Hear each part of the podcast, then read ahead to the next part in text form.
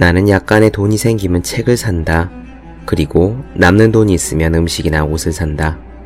네덜란드 신학자 에라스무스의 말입니다. 독서 정책에 대한 세미나 자리에서 사회를 보던 교수님이 갑자기 한 가지 고백을 했습니다. 20여 년 전 결혼을 했을 때 자녀 교육을 위해서 배우자와 약속을 했답니다. 첫째, 집에 텔레비전을 들여놓지 않을 것. 둘째, 아이들의 손에 닿기 쉽도록 집안 여기저기에 책을 놓아둘 것. 전공이 교육학이라 자신이 아는 대로 실천한 것 뿐이라고 교수님은 이야기했습니다. 자녀 둘을 그렇게 키우셨답니다. 단 한 번도 어떤 종류의 사교육도 시킨 적이 없습니다. 그럼에도 불구하고 둘 다 우리나라에서 최고로 꼽는 대학에 무난하게 들어갔습니다. 교수님은 간곡한 부탁을 덧붙였어요. 자기 자랑이 아니라 독서의 효과에 대한 실제 사례라고 생각해달라고 말입니다. 책을 많이 읽는다고 해서 반드시 성공을 장담할 수는 없지만 성공한 사람들은 대개 책을 많이 읽습니다. 요즘은 책 읽는 모임을 갖는 CEO들도 많고 독서 경영을 실천하는 회사들도 흔하죠. 직급이 낮은 사원일 때는 기술이나 문서 작성 능력이 중요하지만 직급이 높아질수록 실력의 핵심은 판단력이 됩니다. 무엇을 해야 하는가, 어디로 갈 것인가 같은 판단력 말입니다. 판단력은 식견에서 나옵니다. 식견을 어디에서 얻느냐? 결국 책입니다. 독서를 하면 만배의 이익이 있다고 중국 송나라 왕안석은 그렇게 말했습니다. 공부가 여러분의 밥이 됩니다. 여러분의 밥은 책으로 짓습니다. 365 공비타민 공부는 당신의 밥이다 의 한 대목으로 시작합니다.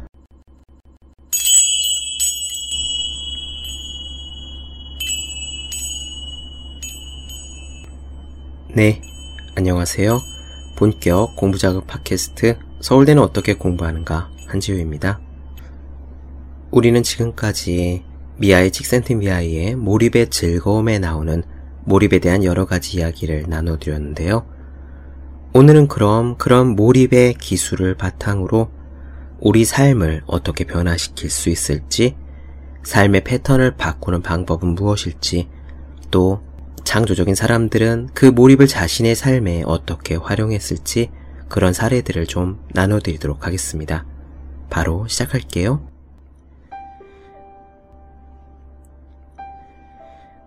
몇 해 전 나는 83살의 할아버지로부터 지금껏 독자한테서 받은 글 중 가장 감동적인 편지를 받았다.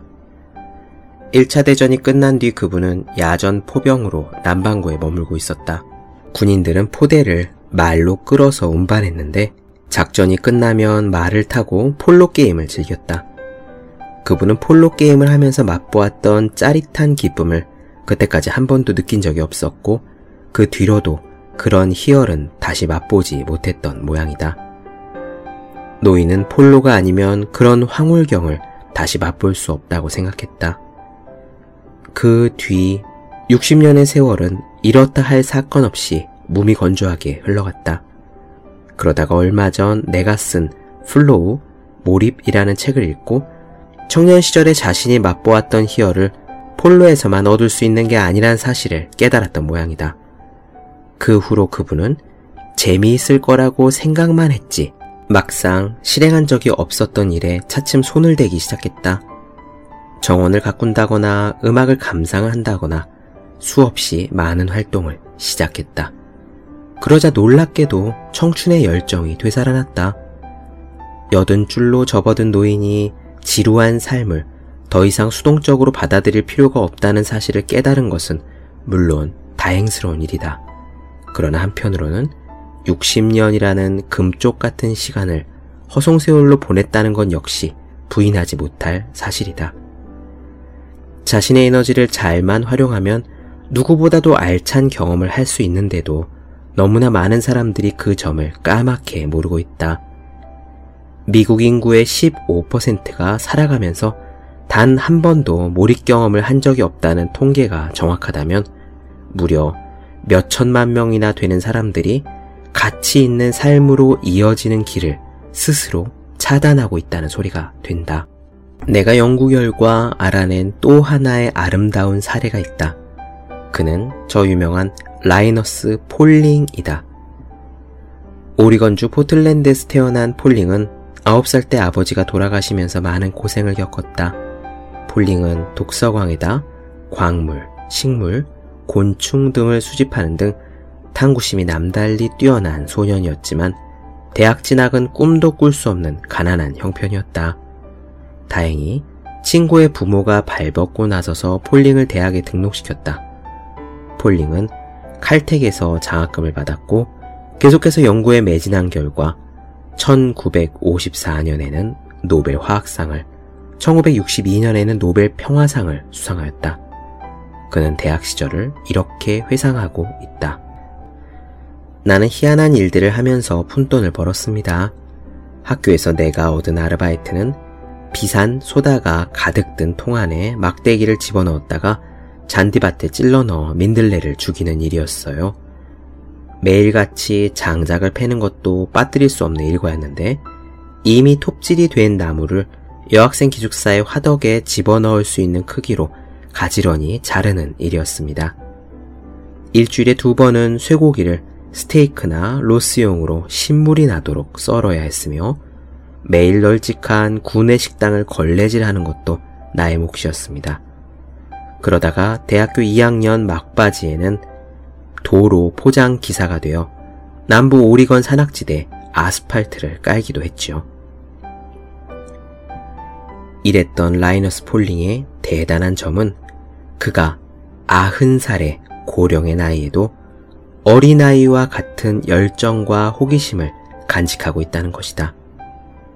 그가 하는 모든 행동, 그가 하는 모든 말에서 생기가 느껴진다.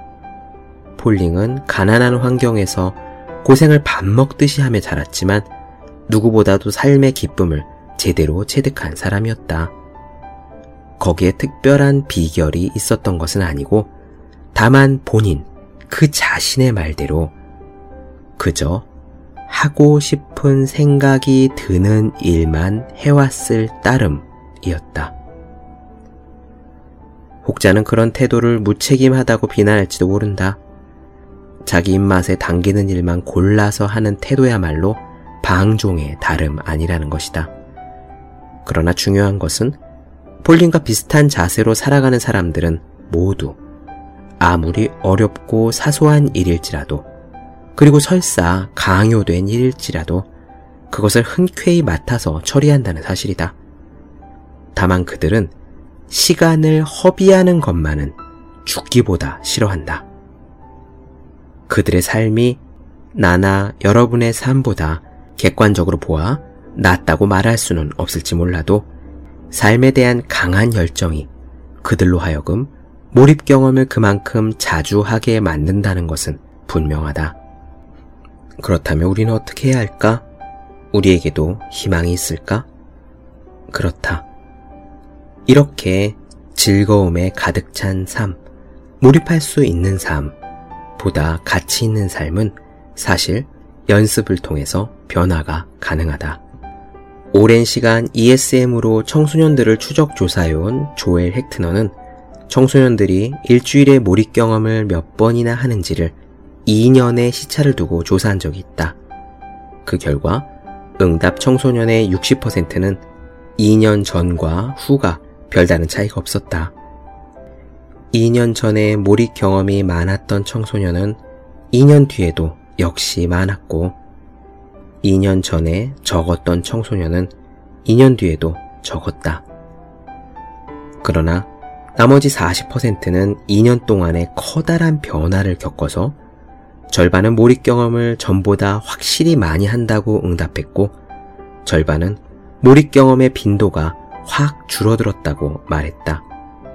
전보다 몰입 경험을 하는 빈도가 크게 늘어난 청소년들은 공부를 더 많이 하고 수동적 여가의 시간을 조금 투자했으며 몰입 경험의 빈도가 줄어든 청소년보다 집중력, 자부심, 희열, 적극성 면에서 높은 점수를 얻었다.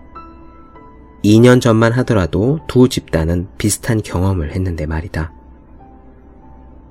여기서 중요한 사실은 몰입 경험이 늘어난 청소년들이 줄어든 청소년들보다 행복하다라는 응답을 더 많이 하지는 않았다는 사실이다. 이는 한 번쯤 짚고 넘어가야 할 필요가 있다. 그러나 다른 경험에서 워낙 현격한 차이가 나므로 몰입 경험의 빈도가 낮은 집단이 보고하는 우리는 행복해요 라는 답변은 상대적으로 얄팍하고 진정성이 떨어지는 것이라고 결론 지어도 무방하다고 생각한다. 이것은 우리가 몰입할 가능성이 더 많은 활동들에 정신력과 에너지를 투자함으로써 삶의 질을 현실적으로 끌어올릴 수 있다는 점을 증명한다.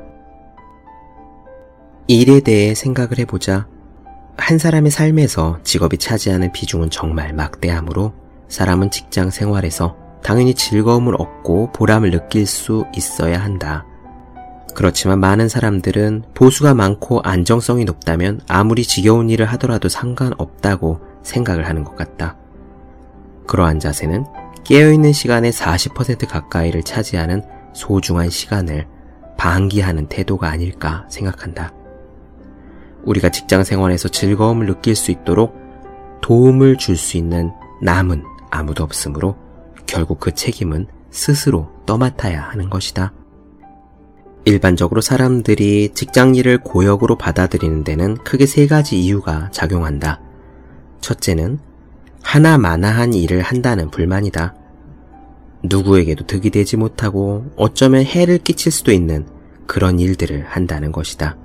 일부 공무원들이나 스트레스를 많이 받는 세일즈맨들이 자신이 하는 일을 심리적으로 정당화하기 위해 이만저만 마음고생을 하는 것이 아니다. 둘째는 지겨운 일을 밥 먹듯이 되풀이해야 한다는 데서 느끼는 불만이다. 참신한 맛도 없고 도전 의욕을 불러일으키지도 않는 일을 하다 보면 응당 가질 법한 생각이다. 몇 해만 지나면 그런 일은 눈을 감고서도 할 수 있게 되고 성장한다는 느낌보다는 정체하고 퇴보한다는 불안감이 싹 튼다. 셋째는 직장 일이 엄청난 스트레스를 준다는 점이다. 특히 상사가 너무 과도한 요구를 하거나 자신이 하는 일을 제대로 알아주지 않으면 그 스트레스는 감당하기 어려운 수준까지 올라간다. 물론 선뜻 인정하기는 어려울 수 있겠지만 힘겨운 난관을 극복할 수 있는 능력은 결국 우리 안에 있다. 만약 우리가 하는 일에 완전히 희망이 없다면 가장 현명한 길은 설령 경제적으로 아주 힘든 처지에 봉착하더라도 한시바삐 지금까지 해온 일을 그만두는 것이다. 인생을 길게 보면 물질적으로는 편해도 마음은 편치 못한 일을 하는 것보다는 자기가 정말 하고 싶은 일을 하는 것이 100번 낫고 또 의당 그래야 옳다. 그런 결정을 내리기란 참으로 힘들며 자신에게 무서우리만큼 정직해야 한다. 나치의 유대인 말살책을 지휘한 아돌프 아이히만과 그 충실한 이행자들의 심리 구조에 대해 한나 아렌트가 설파한 것처럼 수많은 사람을 죽인 냉혈한도 나는 여기서 주어진 일을 했을 뿐이라는 변명으로 심리적 부담감에서 간단히 벗어난다. 그러나 이처럼 극적인 변신에 성공하지는 못한다 하더라도 자기가 하는 일을 가치 있게 만들 수 있는 길은 얼마든지 있다. 진심에서 우러나와 손님을 맞는 슈퍼마켓 직원, 특정한 증세보다는 환자의 전체 건강 상태에 진심으로 관심을 기울이는 의사, 센세이션 못지않게 중요한 것은 진실이라는 믿음으로 기사를 쓰는 기자, 이런 사람들은 티끌만한 결과밖에는 낳지 못하는 틀에 박힌 일들에 중대한 변화를 가져올 수 있는 힘을 갖고 있다. 전문화가 빠르게 진행되면서 대부분의 직업은 반복적이고 1차원적인 활동으로 바뀌었다. 하지만 활동이 이루어지는 전체 맥락을 큰 그림에서 바라보고 자신의 행동이 전체에 미칠 영향을 이해한다면 아무리 사소한 직업이라도 세상을 전보다 살만한 곳으로 탈바꿈시키는 인상적인 변화를 이끌어낼 힘은 누구에게나 있다. 다른 연구자들처럼 나도 자기 일을 묵묵히 하면서 주변의 무질서를 줄이는데 이바지한 직장인들을 많이 만날 수 있었다. 웃음 띤 얼굴로 와이퍼를 갈아주면서 그런 사소한 친절에 대해서는 돈을 받을 수 없다며 한사코 나의 사례를 거부한 카센터 직원. 집을 사고 몇 년이 흘렀어도 도움의 손길을 거두지 않았던 부동산 중개인. 다른 직원들이 모두 공항을 떠난 다음에도 끝까지 남아 손님의 분실한 지갑을 찾으려고 애쓰던 승무원. 이 모든 사례에서 직무의 가치가 크게 올라간 것은 근무자가 자기 일에 남들보다 더 정성을 쏟아부어 거기서 남다른 의미를 끌어낼 수 있기 때문이다. 우리가 직업에서 얻는 의미는 공짜로 굴러 들어오지 않는다. 이런 예들이 보여주듯이 직무 수칙에서 규정된 수준 이상으로 생각을 하고 배려를 할 줄 알아야 한다. 그러다 보면 관심도 자연스럽게 높아지기 마련이며 이러한 관심이야말로 우리가 가질 수 있는 가장 값진 자산이다. 우리는 어떻게 해야 할까? 일과 공부, 여가, 인간관계, 삶의 모든 면에서 적용할 수 있는 간단한 원칙이 이어진다. 모든 예에서 공통적으로 드러나는 진실은 이것이다. 누군가가 상황이 요구하는 수준 이상으로 관심을 기울이면 대수롭지 않은 사건이 우리의 삶을 뒤바꾸는 중대한 발견으로 바뀐다는 것이다. 이를테면 과학에는 이런 사례들이 헤아릴 수 없이 많다. 만약 아르키메데스가 욕조에 들어가면서 물이 탕 밖으로 또 넘쳤네. 치우려면 귀찮겠는걸? 이런 생각만 하고 말았다면 인류는 부력의 원리를 발견하기 위하여 몇백 년이라는 세월을 더 기다려야 했을지도 모른다. 사소한 변화에 주목하면 위대한 발견을 낳을 수 있는 것처럼 조금만 태도를 바꾸면 지긋지긋하고 넌덜이 나던 일이 빨리 하고 싶어서 안달이 날 정도로 기다려지는 환상적인 활동으로 변모한다. 그 비결은 무엇일까? 첫째, 무슨 일이 일어나고 있고 그 원인이 무엇인지를 명확히 이해하는데 관심을 기울여야 한다. 둘째, 지금의 방식이 업무에 임하는 유일한 방법이라는 수동적 자세에서 탈피해야 한다. 셋째, 대안을 모색하면서 더 좋은 방법이 나타날 때까지 실험을 게을리해야 한다. 직장인들이 더 힘든 자리로 승진하는 것은 그들이 이전의 직책에서 이런 단계를 충실히 밟았기 때문이라고도 볼 수 있다. 설령 아무도 알아주는 사람이 없다고 하더라도 자신의 정력을 이런 식으로 활용하는 사람은 직장일에서 더욱 만족을 느낄 것이다. 나는 시청각 기구를 조립하는 공장의 생산 라인에서 현장 조사를 진행하다가 지금도 잊지 못하는 생생한 사례를 목격한 적이 있다. 생산 라인에 있는 직원들은 대부분 마지못해 일을 했고 자신들은 이런 하찮은 일을 할 사람이 아니라는 생각을 갖고 있었다.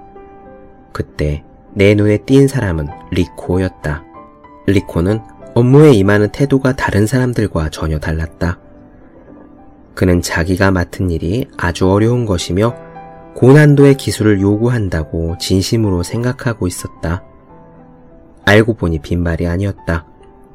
다른 사람들과 똑같이 지겨운 일을 하면서도 리코는 대가라는 말을 들어도 손색이 없을 정도의 효율성과 정밀성을 구현하기 위해 전력 투구를 했다. 그가 서 있는 자리로 하루에 400대가량의 무비 카메라가 지나가는데 43초 동안에 무비 카메라 한 대의 음향 시스템이 규격에 맞는지를 점검하는 것이 그의 임무였다. 여러 해 동안 이런저런 도구를 써보고 작업 순서를 바꿔가면서 부지런히 실험을 거듭한 끝에 마침내 리코는 한 대의 카메라를 점검하는 데 들어가는 시간을 28초로 줄일 수 있었다. 그는 올림픽에 출전한 육상 선수가 여러 해 동안 피나는 연습을 한 끝에 400m 달리기에서 마의 44초 벽을 돌파했을 때처럼 자기 성취에 대해서 너무나 자랑스러워했다. 기록을 깨뜨렸다고 해서 누가 리코한테 메달을 준 것도 아니었고 생산 라인은 여전히 옛날과 같은 속도로 움직이고 있으므로 공장 전체의 생산성이 올라간 것도 아니었다. 하지만 그는 자기의 실력을 최대한으로 발휘하는 데서 더 없는 희열을 맛보고 있었다. 멀뚱멀뚱 텔레비전만 쳐다보는 것보다야 100배, 1000배 기분 좋은 일이지요. 그리고 나서 현재의 일로는 더 이상 자신의 실력을 향상시킬 수 없다고 판단한 리코는 전자공학 분야에서 새로운 가능성에 도전하기 위해 지금 야간 대학에 다니고 있다.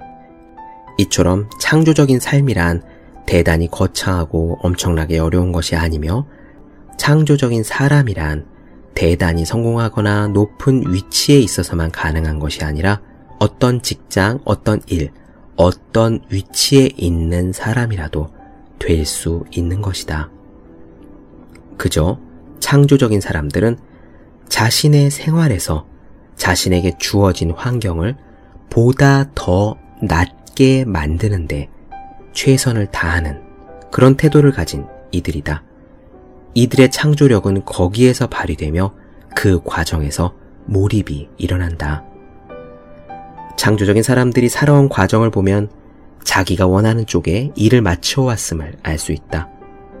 창조적인 사람들은 대체로 이미 깔려있는 길을 그대로 밟은 것이 아니라 걸어가면서 스스로 길을 만들어낸 사람들이다. 물론 전혀 새로운 종류의 일을 해낸다던가 자신이 맡은 바 일을 개선하는 것이 쉽다는 뜻은 아니다. 대부분의 사람들은 그저 정해진 작업 규정에 따라 일을 할 뿐이다. 하지만 아무리 단순한 일을 하더라도 창조적인 사람들을 본받아 작업에 임하는 태도를 바꾸면 엄청난 결실을 얻을 수 있다. 정말로 창조적인 사람은 엄청나게 지겨운 일을 어떻게 변화시킴으로써 자신의 삶을 조금 더 낫게 바꿀 수 있는지 여기 예를 한 가지 들어보자. 스톡홀름에서 연구를 하고 있는 종양 생물학자 게오르크 클라인은 유능한 사람들이 자기 일에 어떻게 임하는지를 생생하게 보여준다.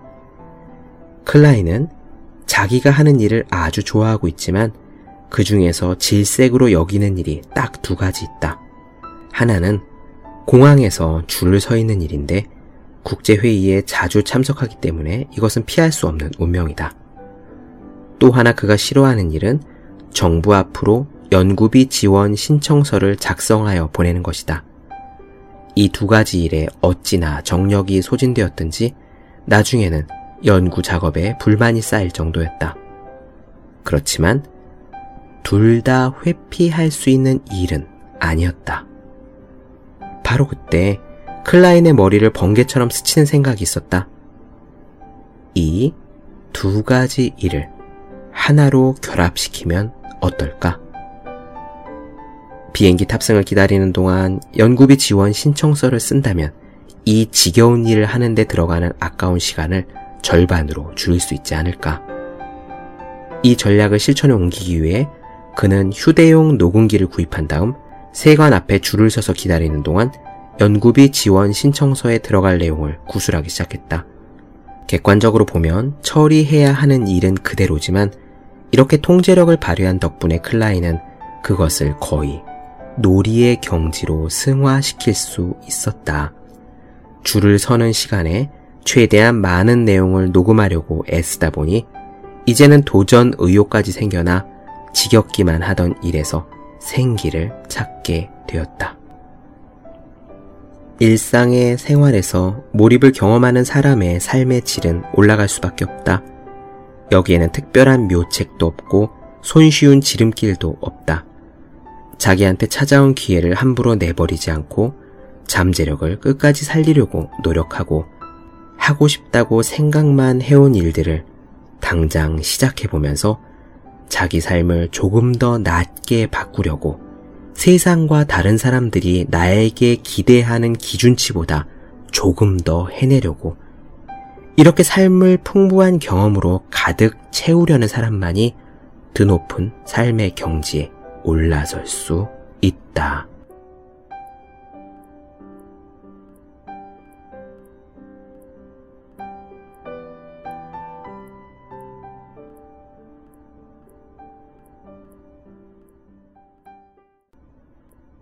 네, 본격 공부자극 팟캐스트 서울대는 어떻게 공부하는가? 오늘은 몰입의 즐거움 중에서요. 자기 삶을 변화시키는 일에 대한 이야기를 나눠드렸습니다. 바로 이 장에서 제가 너무너무 좋아하는 표현은 그거예요. 세상이 다른 사람들이 그리고 상황이 우리에게 기대하는 기준치보다 더 많은 일을 해내면 우리는 삶의 질을 쉽게 높일 수 있다라는 거였어요. 이를테면 어렸을 때 왜 그런 경험 있잖아요. 엄마가 방을 청소하라고 시킬 때 설거지를 해달라고 시켰을 때 그것들을 엄마가 기대하는 기준치보다 마음을 내어 더욱 깨끗하게 반짝반짝 해놓을 때 오히려 그럴 때 주어진 청소나 설거지나 일일지라도 우리는 신이 나서 해본 적이 아마 모두들 있으실 겁니다. 바로 그런 거 아닐까요? 다른 부서와 협업을 할 때 그쪽 사람들이 우리에게 기대하는 수준, 우리가 누군가를 가르칠 때 그 사람이 우리에게 기대하는 수준, 우리가 부모님을 뵙거나 친구들을 만날 때 그분들이 우리에게 기대하는 수준보다 조금 더 해줄 때, 그렇게 자발적으로 마음을 낼 때 우리는 창조적인 사람이 되고 삶을 살아가는 맛을 느낄 수 있습니다.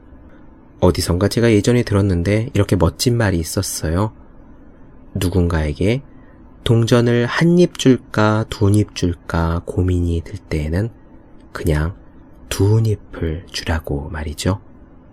공부를 하든 일을 하든 혹은 시험 준비를 하든 일상의 모든 생활에서 삶이 우리에게 동전 한 잎을 기대하거든 우리는 한술 더 떠서 두 잎을 주어보는 건 어떨까요? 네. 더 많은 이야기가 궁금하신 분들, 질문사항 있으신 분들은 제 네이버 블로그 허생의 즐거운 편지를 찾아주시면 되겠습니다. 그리고 매일매일 공부하시는 분들, 또 여러분 주변에 매일매일 공부하셔야 되는 그분들을 위해서 하루 한 페이지씩 읽고 공부할 의욕을 북돋는 책, 보기만 해도 공부하고 싶어지는 365 공비타민을 선물해 주시면 좋겠습니다. 오늘은 여기까지 할게요. 저는 다음 시간에 뵙겠습니다. 다음 시간은 아마 몰입의 즐거움의 마지막 시간이 될 것 같아요. 여러분 모두 열심히 공부하십시오. 저도 열심히 하겠습니다.